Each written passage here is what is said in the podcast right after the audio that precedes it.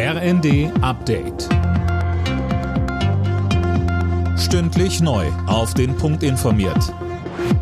Ich bin Anna Löwer. Guten Abend.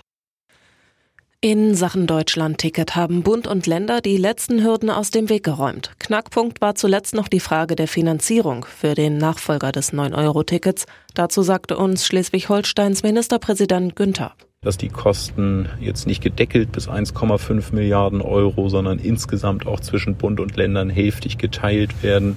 Das war beim letzten Mal mündlich besprochen. Jetzt ist es schriftlich auch nochmal in einem Beschluss bestätigt worden. Und ich glaube, jetzt ist wirklich die Grundlage dafür geschaffen, das Ticket auch umzusetzen. Nach der Großrazzia in der Reichsbürgerszene sitzen 23 der 25 Tatverdächtigen in Untersuchungshaft. Zwei Männer waren auch in Österreich und Italien gefasst worden. Wann sie vor den Ermittlungsrichter kommen, ist noch nicht bekannt.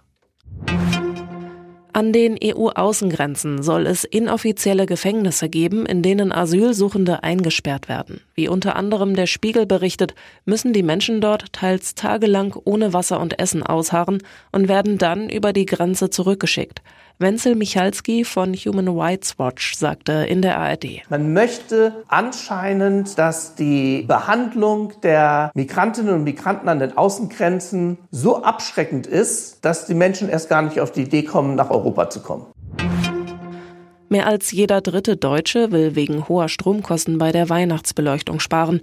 Das zeigt eine aktuelle Marktforschungsumfrage.